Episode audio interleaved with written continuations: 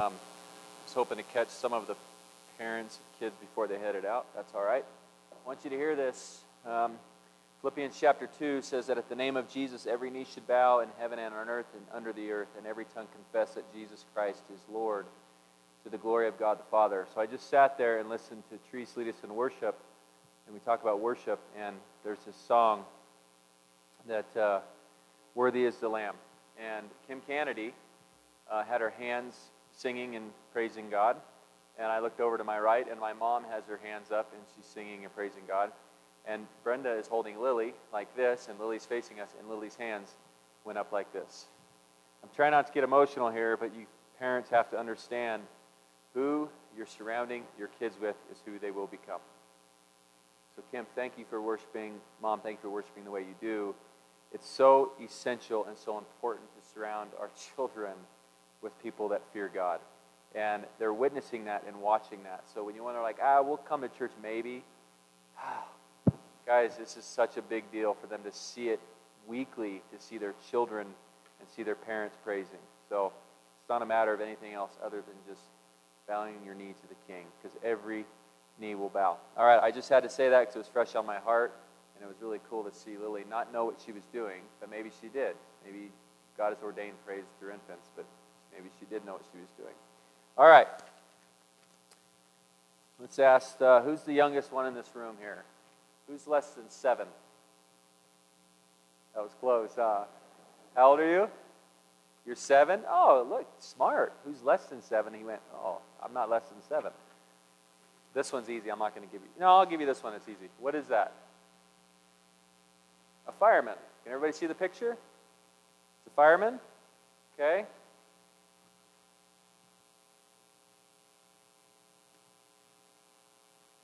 What's that? A guy hunting? How can you tell? You can see his hands and his skin. Why do you assume he's a hunter? He's in camo and he's got a backpack on. Everybody see the picture? Okay, keep that in mind. We've got fireman, we have a hunter. Okay? And they determined that. How did you determine he was a fireman? Does your dad wear it around the house sometimes still? Does he? He puts it on, runs around? By the clothes, you could tell he's a fireman, right? Okay. Last week, I preached on this idea that was about the blessings that are found in Christ, this location in Christ. That was the sermon last week. And using as an example, Ephesians chapter 1, so we can do a quick summary. Ephesians chapter 1, verse 7 says, in him, in Christ, we have the redemption through his blood, the forgiveness of sins. So it's talking about this location of human beings, of the church being in him, in Christ. And we talked about, I don't know how many verses did I hand you, Lee? There was maybe 100 verses or something of in him or in Christ passages from my notes. And at the end of the sermon, I made a statement that caused a few responses and warranted a few conversations throughout the week and some phone calls and text messages and actually a study I'm going to have today. And it was in regards to the statement that being in Christ, there was a correlation to baptism. So there's a correlation between baptism and being in Christ. And I mentioned that there's a bunch of verses that talk about the blessings of being in Christ. And there's only a few verses that talk about how we get in Christ. And the two passages that I used was Romans chapter 6. In Romans chapter 6, verse 3, I believe it says, I don't want to misquote it. It says, or don't you know that all of us who are baptized into Christ Jesus were baptized into his death? They were baptized into Christ Jesus, and they were baptized into his death. And Galatians 3 says, 26 and 27, you are all sons of God through faith in Christ Jesus. For all of you who are baptized into Christ have clothed yourselves with Christ. So it would be natural for one to assume that in order to receive these awesome blessings that we went over last week, the hundreds of verses or the 20 verses that we read last week, it would be okay to assume that when somebody is baptized into Christ, they receive those blessings.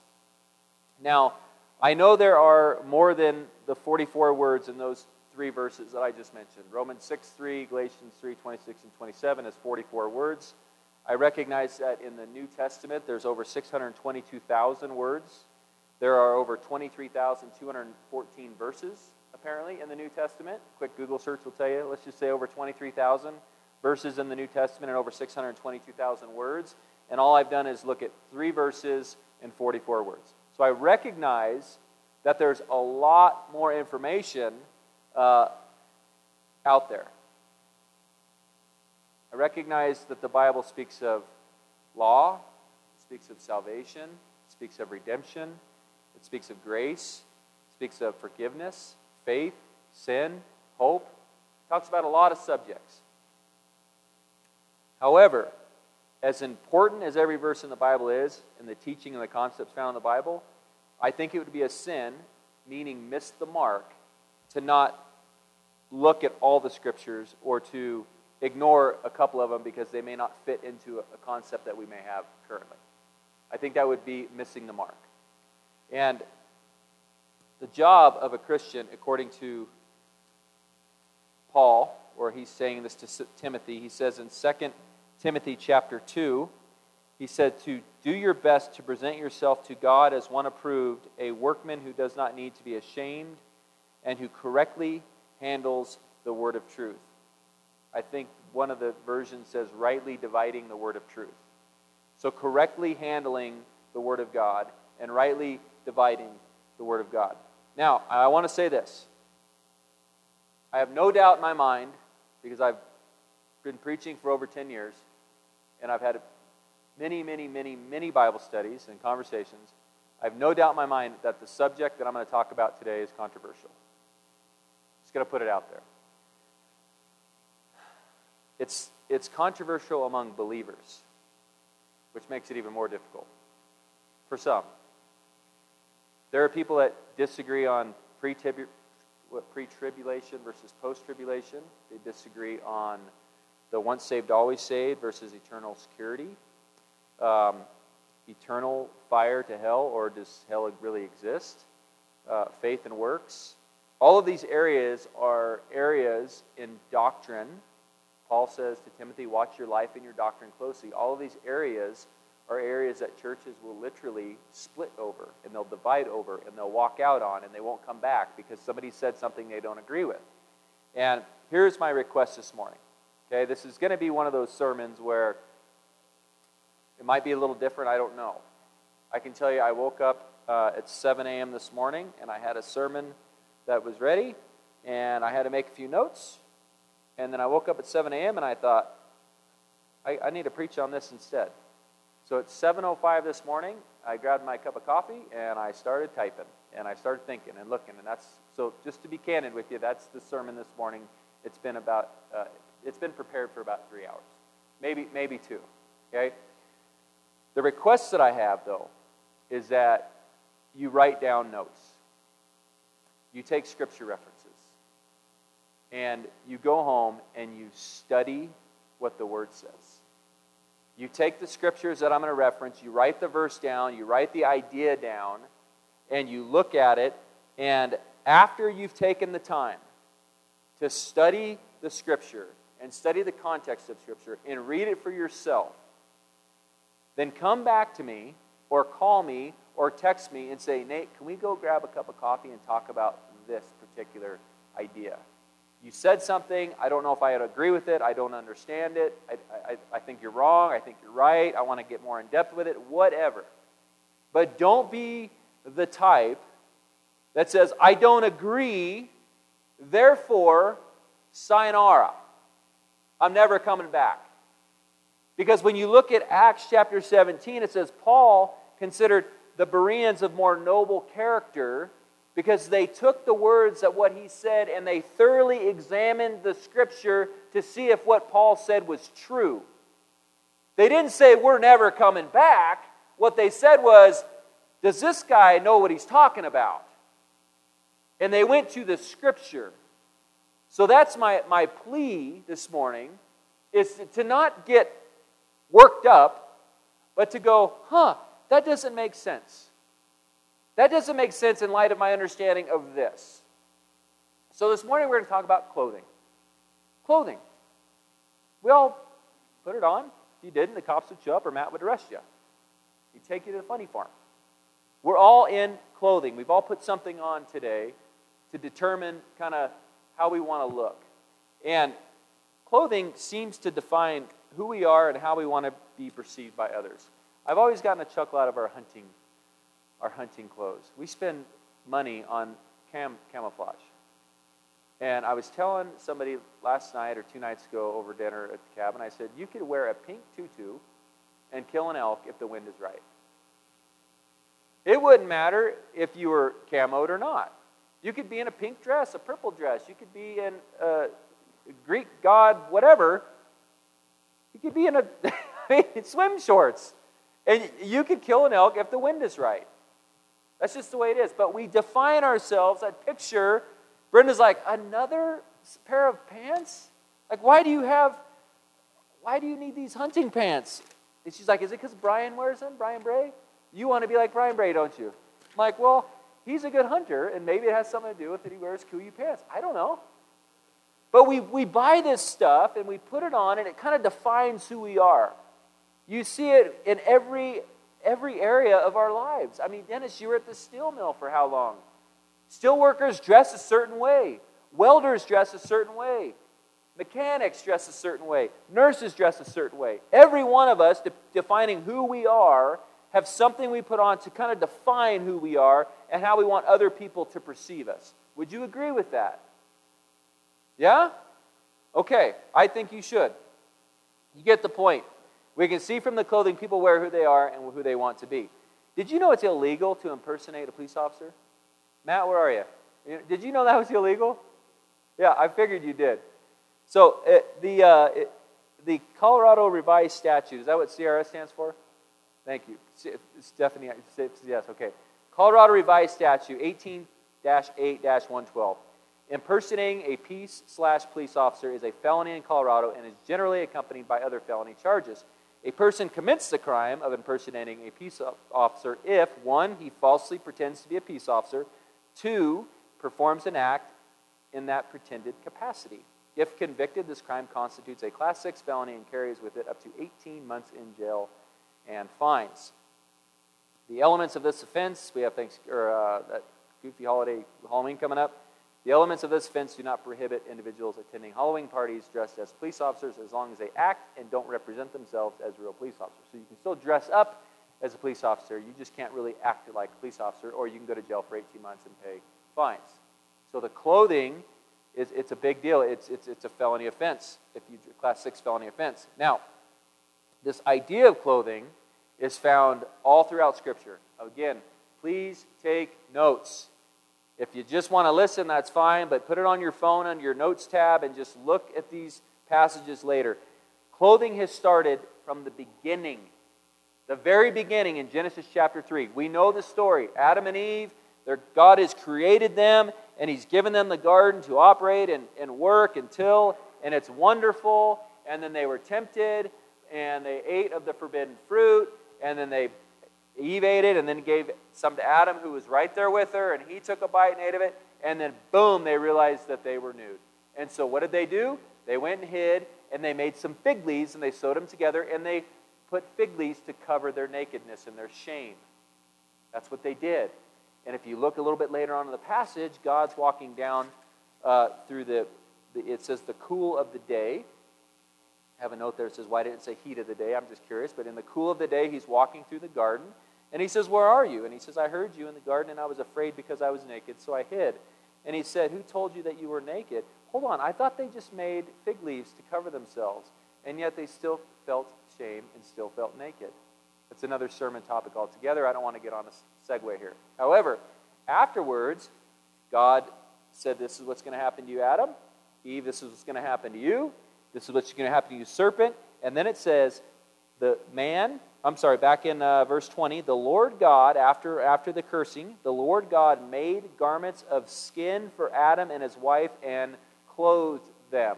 So it's the first blood sacrifice that we have in Scripture that I found.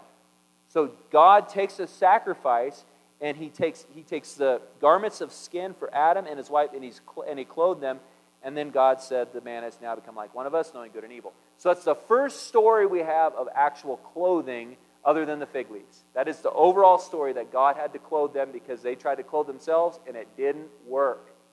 The second one I want to look at is in Exodus. So after Exodus gets started, you have Moses and he has the burning bush experience, and he goes to Pharaoh and he says, hey, let my people go.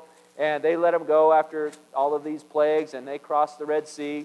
And then in Exodus chapter 20, we have the Ten Commandments. And God gives the Ten Commandments, and he's setting up the rules, and he's setting up the laws for the nation of Israel. Remember, not a segue, but Israel is Jacob, and Jacob has 12 sons, and they all become, tribes of Israel, sons of Jacob. And Israel is Jacob, so another story. But Aaron is going to be in the high priesthood. So it says in Exodus 28, remember this, what's the subject we're talking about today? Clothing. Thank you. I just got to make sure you're tracking, because I just want to make sure you're tracking here. So take your notes. Exodus 28. Have Aaron, verse 1, and Aaron your brother brought to you from among the Israelites, along with his sons Nadab and Abihu, Eleazar and Ithamar, so they may serve me as priests. Okay, so here we have the priesthood that's about to be discussed. Make sacred garments for your brother Aaron to give him dignity and honor. What gave Aaron the dignity and honor? His garments, his clothing. Make sacred garments for your brother Aaron to give him dignity and honor. His clothing gave him dignity and honor. Are you agreeing with me at this point? I won't keep asking you. I just want to make sure that I'm not totally off base here. Tell all the skilled men to whom I have given wisdom in such matters that they are to make garments for Aaron for his consecration, so he may serve me as priest. Does his garment have anything to do with him being able to serve God as priest?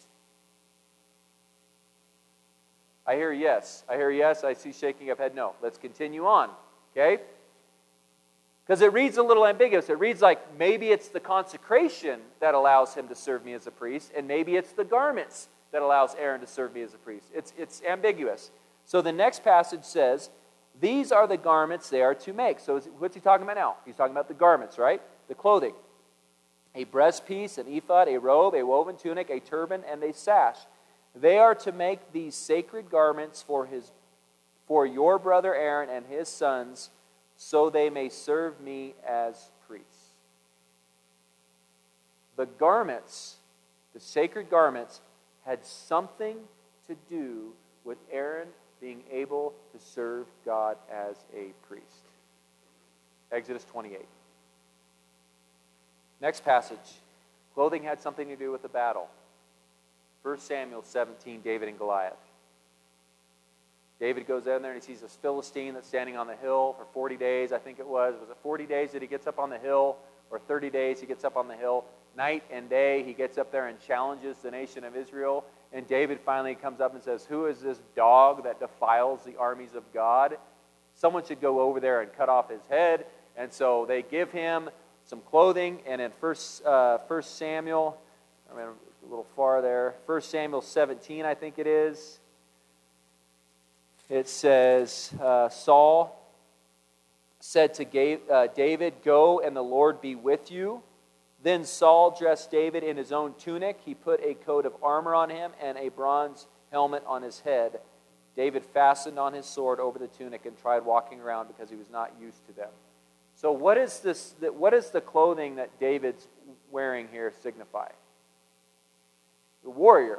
It's battle, right? He's got the breastplate and he's got the shoes fitted and all that. I mean, he's got the garments that show that I'm a warrior and I'm getting ready to go to battle against Goliath. Now, obviously, the story is I can't use them, I can't move, and I won't be able to do my thing, so he takes them off and then he goes and defeats Goliath. But if you look at a soldier, we talked about clothing, we talked about a firefighter and a hunter. Well, you have that with a police officer, you have that with a Navy SEAL, a Special Ops, Army Ranger. I mean, they have these clothing that they go to battle with, and they wear certain types of clothing.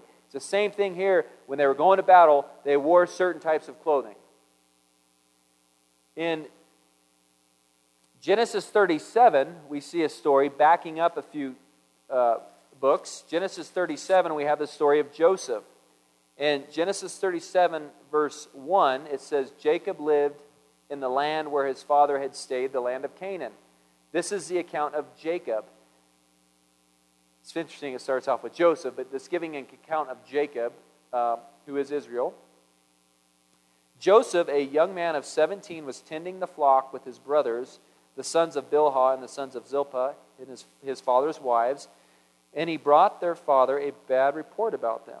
Now Israel loved Jacob, and Israel are same, one and the same. Now Israel loved Joseph more than any of his other sons because he had been born to him in his old age, and he made a richly ornamented robe for him. When his brothers saw that their father loved him more than any of them, they hated him and could not speak a kind word to him. So Joseph was given this robe by Jacob, and it signified to the rest of his brethren that he was more loved by his father. And you can remember when he went out there to check on his brothers, they kidnapped him, they took his robe, they dipped it in, I think it was goat's milk or sheep or goat's blood or sheep's blood, and they tore it and they brought it back to Israel and said, look, we think some wild animals has gotten your son, he's dead, and Jacob goes into mourning. But actually he went off to be in Egypt. So we have this story of clothing again, where we have this robe that was given by Jacob to Joseph to signify that he was something special. Now, all of these stories, and there's plenty more in the Old Testament, but these particular stories here, all of them are referring to a physical covering, something physical. And anybody who's heard me preach for any amount of time understand when I say what is physical is spiritual. What is physical in the Old Testament, there's a spiritual application in the New Testament. So does Jesus ever talk about clothing in the New Testament? Yes, he does. There's a beautiful story about the kingdom of heaven found in Matthew chapter 22. And these are the words of Jesus. And I've got to come back and remind us that, again, take notes. If you disagree where the sermon is going or heading or ends or began, whatever, let's talk about it. Let's open up the scriptures and let's get real. Let's not say, well, I don't agree with that scripture or this doesn't work and so that can't be true. Let's not do that. I've never understood how people can be honest students of God's word and just ignore certain passages. And that includes people that have whatever belief you want to talk about, whatever church denomination. I don't care what church denomination you belong to. There are people in every church denomination that has the golden calf sitting right here, the hat rack at the entryway, the certain type of piano, and we just worship the thing versus the Creator. And it becomes so ingrained in our hearts and in our soul that we refuse to actually look at Scripture and say, what does the Scripture really say about this particular subject? Whether it's end times, whether it's the beginning, whether it's evolution, whether it's salvation, whether it's repentance and faith and hell, whatever the subject is, we have got to be humble and say, God opposes the proud, but gives grace to the humble. Let's look in the Scriptures and be honest with it, because we are not, if we are saying, no, I don't want that, we are not saying no to the person studying with us, we're saying no to the author of the Bible, the creator of the divine word.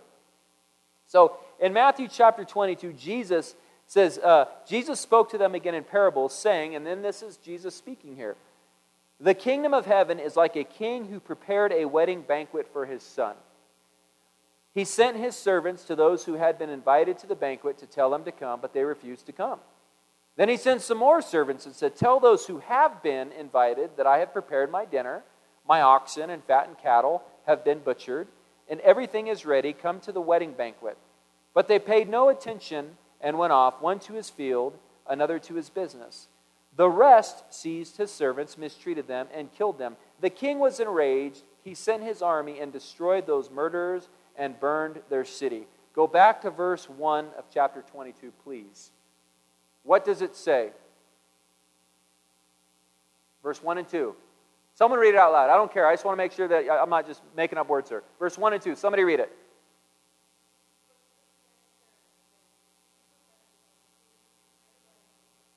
Thank you, Brooke. The kingdom of heaven is like. He's ready. He's talking about the kingdom of heaven. This is the creator of the universe talking about the kingdom of heaven. And he says, this is what it's like. And then after the king was enraged and he sent his army and destroyed those murderers and burned their city, then he said to his servants in verse 8, the wedding banquet is ready, but those I invited did not deserve to come. Go to the street corners and invite to the banquet anyone you find. So the servants went out into the streets and gathered all the people they could find, both good and bad, and the wedding hall was filled with guests. Isn't that wonderful? Everyone they could find, good and bad. It wasn't like, oh man, you don't have Kuyu hunting gear on. You can't come in. Oh man, you've got a really checkered past. You can't come in. He says he invited everyone, both good and bad, to come to the wedding that the king had prepared for his son. That is a good king. That's a good king. Then he says, but when the king came in to see the guests, he noticed a man there who was not wearing wedding clothes. Friend, he asked, how did you get in here without wedding clothes? The man was speechless. Then the king told the attendants, tie him hand and foot and throw him outside into the darkness where there will be weeping and gnashing of teeth. For many are invited, but few are chosen.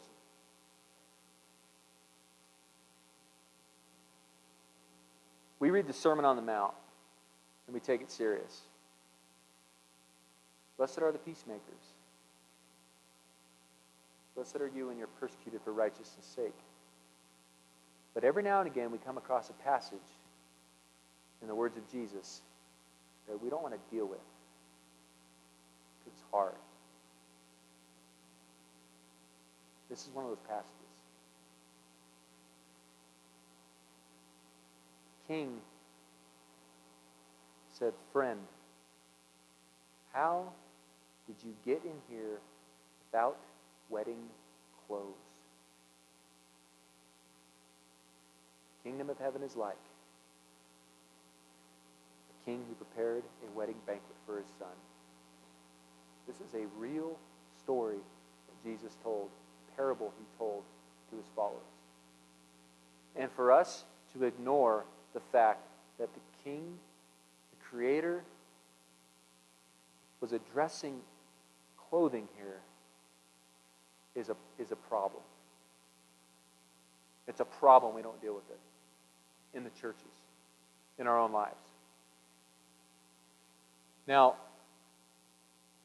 I want to tell you, I do believe in my heart of hearts, Jesus is not referring, or the king in this parable is not referring to the priestly garments found in Exodus 28. I believe Jesus is referring to a spiritual clothing.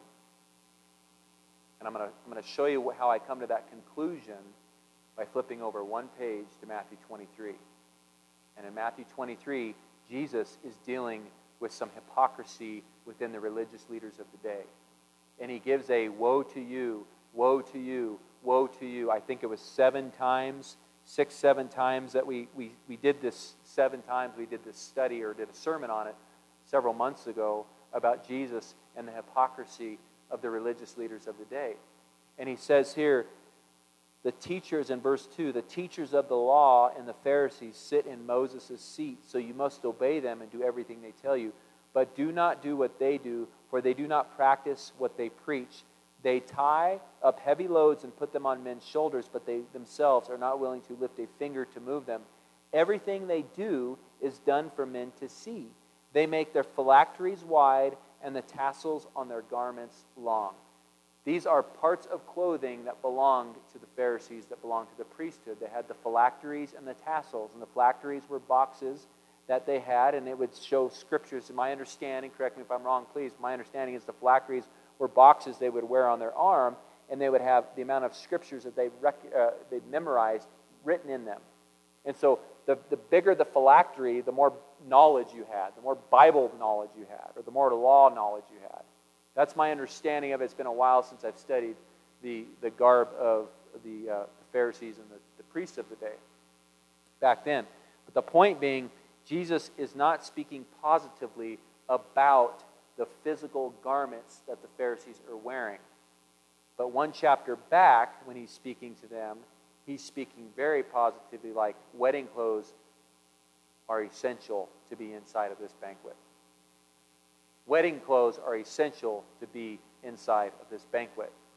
That's what Jesus is saying, because the king says, "Got to get out. You're gonna get tossed out of here if you were not wearing the right wedding clothes." Now, when I spoke last week about the in him passages and the in Christ passages and the blessings that come in Christ, this is where we get to the part of the sermon that some of you are going to be like, "Preach it, Nate. Amen. Right on." Others will be like, "I don't know about that." And still others may say, "This guy's off his rocker."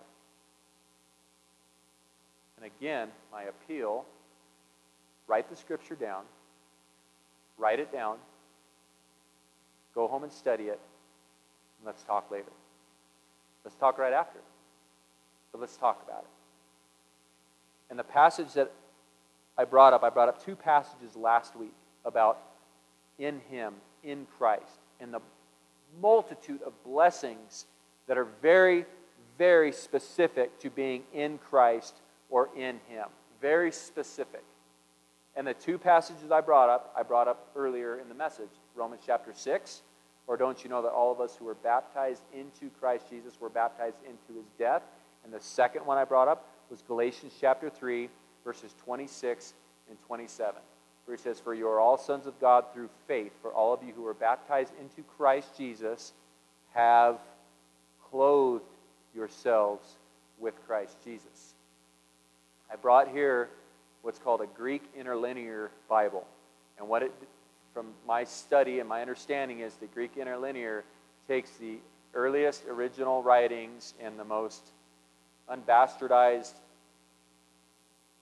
paper and the letters and the writings we have, and it translates it to the most literal Greek translation we can find.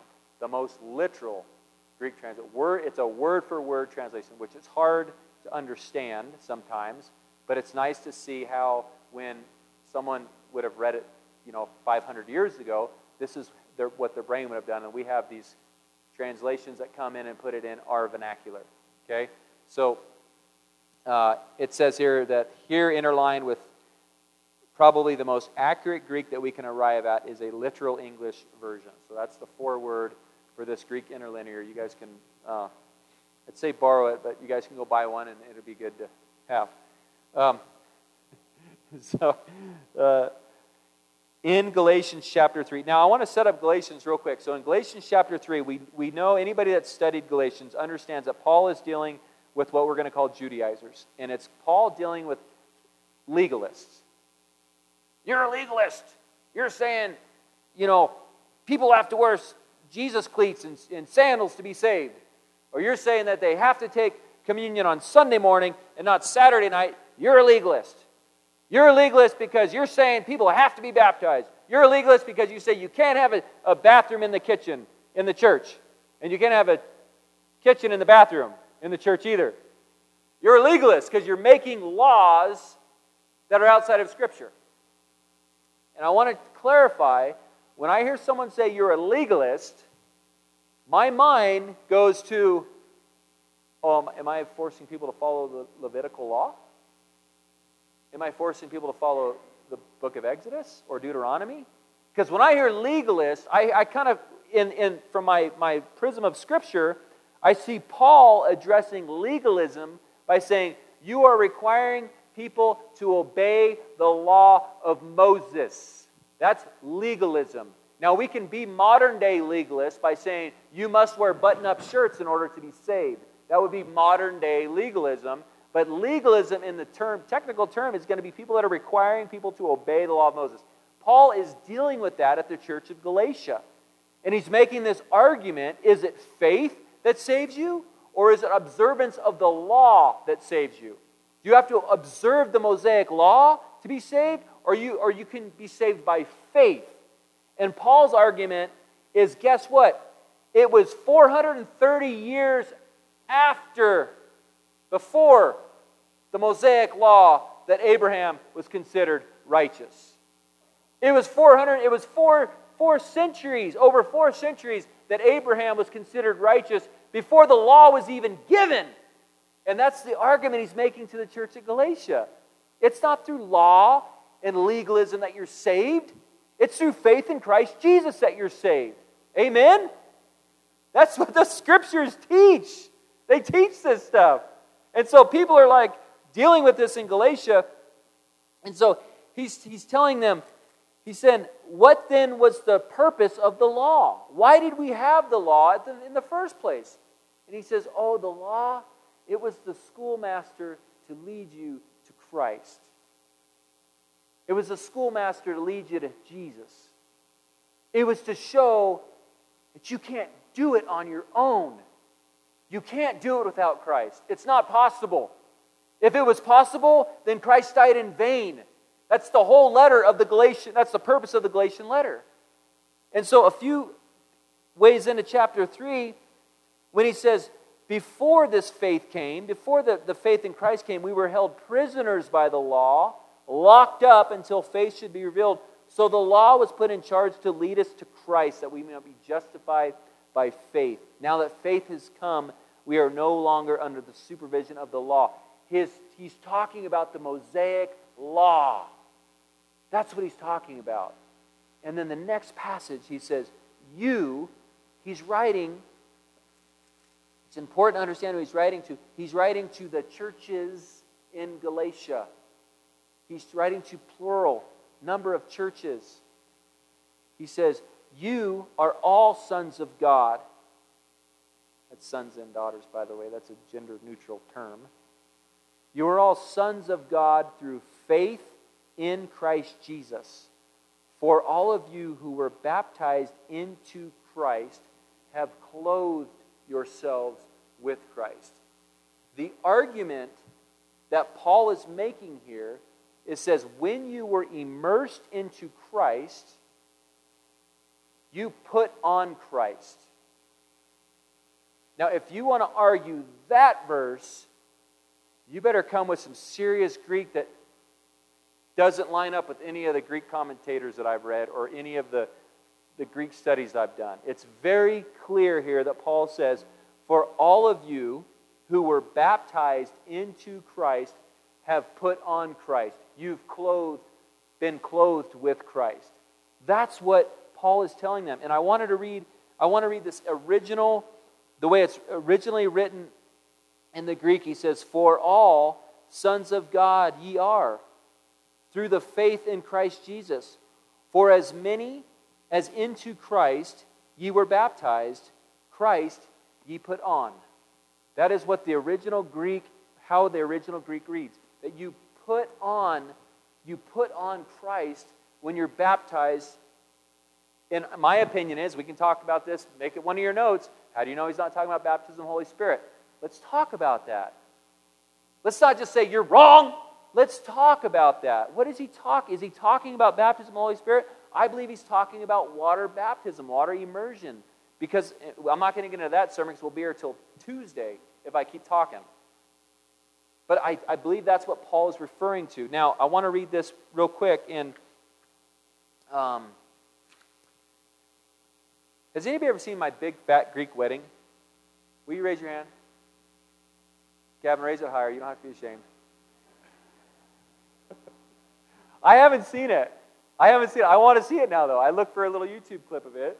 I'm like, I think it looks good. But in the movie, I opened up this William Barclay commentary I have. In my wife's writing, it says, this description of baptism reminded me a little of the scene in My Big Fat Greek Wedding when the boyfriend / fiance becomes a member of, what was it? The Greek Orthodox Church? And that's what the sticky note says. So this morning I'm Googling Big Fat Greek Wedding, and I almost got caught in like time slipping away watching all these funny clips. It's one of my weaknesses. But after 2 minutes, I'm like, this isn't the one. I went back to it. But this is what this gentleman here says about that scripture. As many of you, says Paul, who have been baptized into Christ have put on Christ. There are two vivid pictures here. Baptism was a Jewish rite and custom. If a man wished to accept the Jewish faith, he had to do three things. He had to be circumcised, to offer sacrifice, and to be baptized. Ceremonial washing to cleanse from defilement was very common in Jewish practice. See Leviticus chapters 11 through 15. The details of Jewish baptism were as follows. The man to be baptized cut his hair and his nails. He undressed completely. The baptismal bath must contain 40 seahs, that is 2 hogsheads of water. Every part of the body had to be touched with water. He made confession of his faith before 3 men who were known as the fathers of baptism. While still in the water, parts of the law were read to him. Words of encouragement were addressed to him, and benedictions were pronounced upon him. When he emerged, he was a member of the Jewish faith. It was through baptism that he entered into the Jewish faith. He was baptized into that faith. Read that again. It was through baptism that he entered into the Jewish faith. He was baptized into that faith. By Christian baptism, a man entered into Christ. The early Christians looked on baptism as something which really and truly produced a real union with Christ. It is, of course, to be noted that it is a missionary situation where men were coming from direct heathenism. Baptism was, for the most part, adult baptism, and the adult would necessarily have an experience a child could not have. But just as really as the Jewish convert was united with and received into the Jewish faith, the Christian convert was united with and entered into Christ. Romans 6, Colossians 3. Baptism was no mere outward form and ceremony. It was a real union with Christ. Paul goes on to say that they had put on Christ. There may be here a reference to a custom which certainly existed later. The candidate for baptism was clothed in pure white robes, symbolic of the new life into which he had entered. Just as the initiate put on his new white robe, he put on Christ. His life was clothed with Christ. The result of all this is that in the church there is no difference between any of the members. They have all become sons of God. But it's interesting, he says, his life was clothed with Christ. We can argue about it. We can debate it. We can say, well, are you saying this? Are you saying that? Here's what I'm saying. For all of you who are baptized into Christ have clothed yourselves with Christ. You have put on Christ. Now there's several passages throughout the New Testament that talks about putting on the new nature and taking off the old nature, and put on humility in one passage it says. But there's this concept of baptism that's found in Galatians that doesn't get talked about very often. Because people are scared of what somebody else might say. They're scared that it might offend other people. It's true. I've seen people skirt around it. I've got a friend who's dealing with it right now. And the preacher will not get up there and say, this is what it says. Because he wants to appeal to everyone. And I'll be honest with you, I want to appeal to one, and that's God. I do not live my life to make sure that these seats are filled because it gives me a sense of power. What gives me a sense of power is preaching the gospel. Period. But if you have other ideas that conflict with Paul's teaching, that when someone is baptized, they are clothed with Christ, put on Christ, and united with Christ, and at that point, in Christ, then let's talk. Let's just talk about it. Ask the question, well, how do you know he's not talking about a baptism of the Holy Spirit? How do you know that? Do you know that? Do you have an idea on that? Do you have an opinion on it? How do you know he's talking about water? How do you know he's talking about immersion and not sprinkling or pouring or a water balloon across the face? I mean, how do you know? Those are the things that I believe need to be discussed if someone is wrestling in here. What does the Scripture say? What does the Scripture say? Does it just mean that I can be in a catatonic state and go dunk in water? Or does repentance need to be part of the decision? Well, according to John, in John 1, and in Mark 1, Mark 1:4, John came baptizing and teaching a baptism of repentance. A baptism of repentance. Not a baptism, a baptism of repentance. Meaning someone is going before the Father and saying, I'm turning, I'm giving it to you. I'm not ignorant in thinking that everybody's going to want to do that.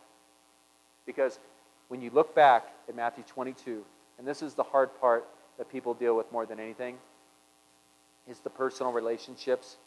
For many are invited, but few are chosen. There will be people that deny obeying God. It will happen. It's been going on. It's been going on since the creation of mankind. In fact, I think it started in Genesis 1:3.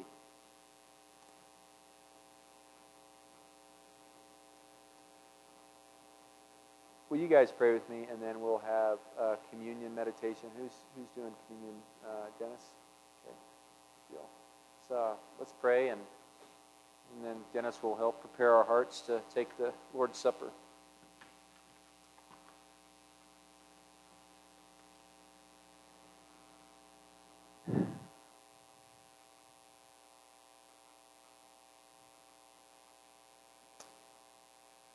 God, thank you so much. Thank you for your written word.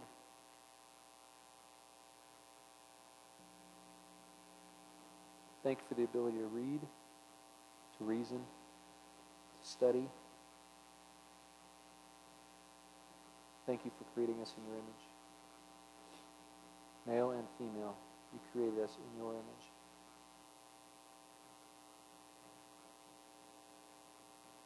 Father, my only request this morning in prayer, and I hope I can get an amen from everybody, is that if there are people wrestling in their hearts about the blessings that they can receive by receiving you and putting on you and being in union with you, Father, let this message be either a planting or a watering, because we know that you give the increase, and all we can do is plant and water, Father. But I pray for the increase.